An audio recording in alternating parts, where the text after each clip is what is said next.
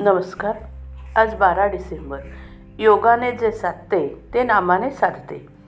गृहस्थाश्रमी माणसाने असा नियम ठेवावा की जो कोणी काही मागायला येईल त्याला नाही म्हणू नये. आपल्याजवळ जे असेल त्यामधले थोडे तरी त्याला द्यावे.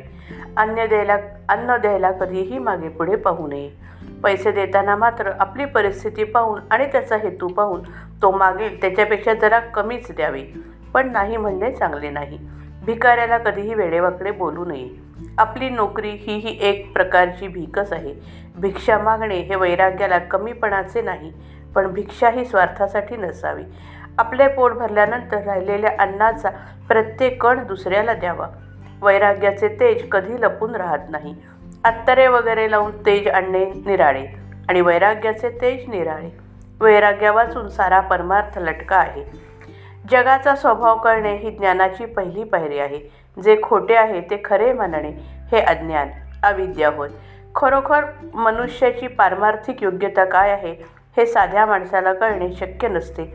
साधूंनाच अंतरंग समजते. म्हणून तशी दृष्टी आल्याशिवाय आपण कोणालाही नावे ठेवू नयेत.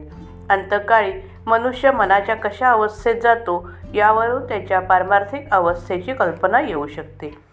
साधा मनुष्यसुद्धा नामाच्या योग योगाने मोठ्या योग्यतेला चढतो. अर्थात ते कळायला आपण स्वतःमध्ये नामा स्वतः नामामध्ये मुरले पाहिजे. नामामध्ये फार सामर्थ्य आहे. कुणी त्याचा अनुभव घेऊ पाहत नाही. त्याला काय करावे? योगाने जे साधते ते नामाने साधते यात संशय नाही. ज्याला नामाची चटक लागली त्याच्यावर रामाने कृपा केली असे निश्चित समजावे.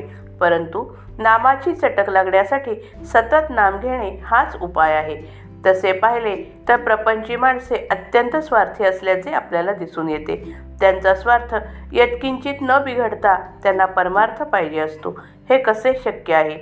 अत्यंत निस्वार्थी बनणे याचेच नाव परमार्थ. तो साधण्यासाठी थोडा तरी स्वार्थ सोडायला आपण तयार व्हावे. साधू संतांच्याकडे जाऊन हे शिकायचे असते. प्रपंचावर सर्वस्वी पाणी सोडा असे कुणीच सांगत नाही. आणि असे सांगितले तरी कुणी ऐकत नाही.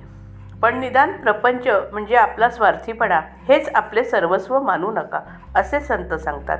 ते काही गैर नाही. स्वार्थ कमी व्हायला वासना कमी झाली पाहिजे. वासना कमी होण्यासाठी भगवंताची कास धरली पाहिजे. भगवंताची कास धरण्यासाठी त्याचे अनुसंधान ठेवले पाहिजे. आणि त्याचे अनुसंधान टिकवण्यासाठी त्याचे नाम घेतले पाहिजे. म्हणून तुम्ही नाम घेत जावे. ज्याला नामाचे प्रेम लागले त्याला भगवंताचे दर्शन घडले. श्रीराम जय राम जय जय राम.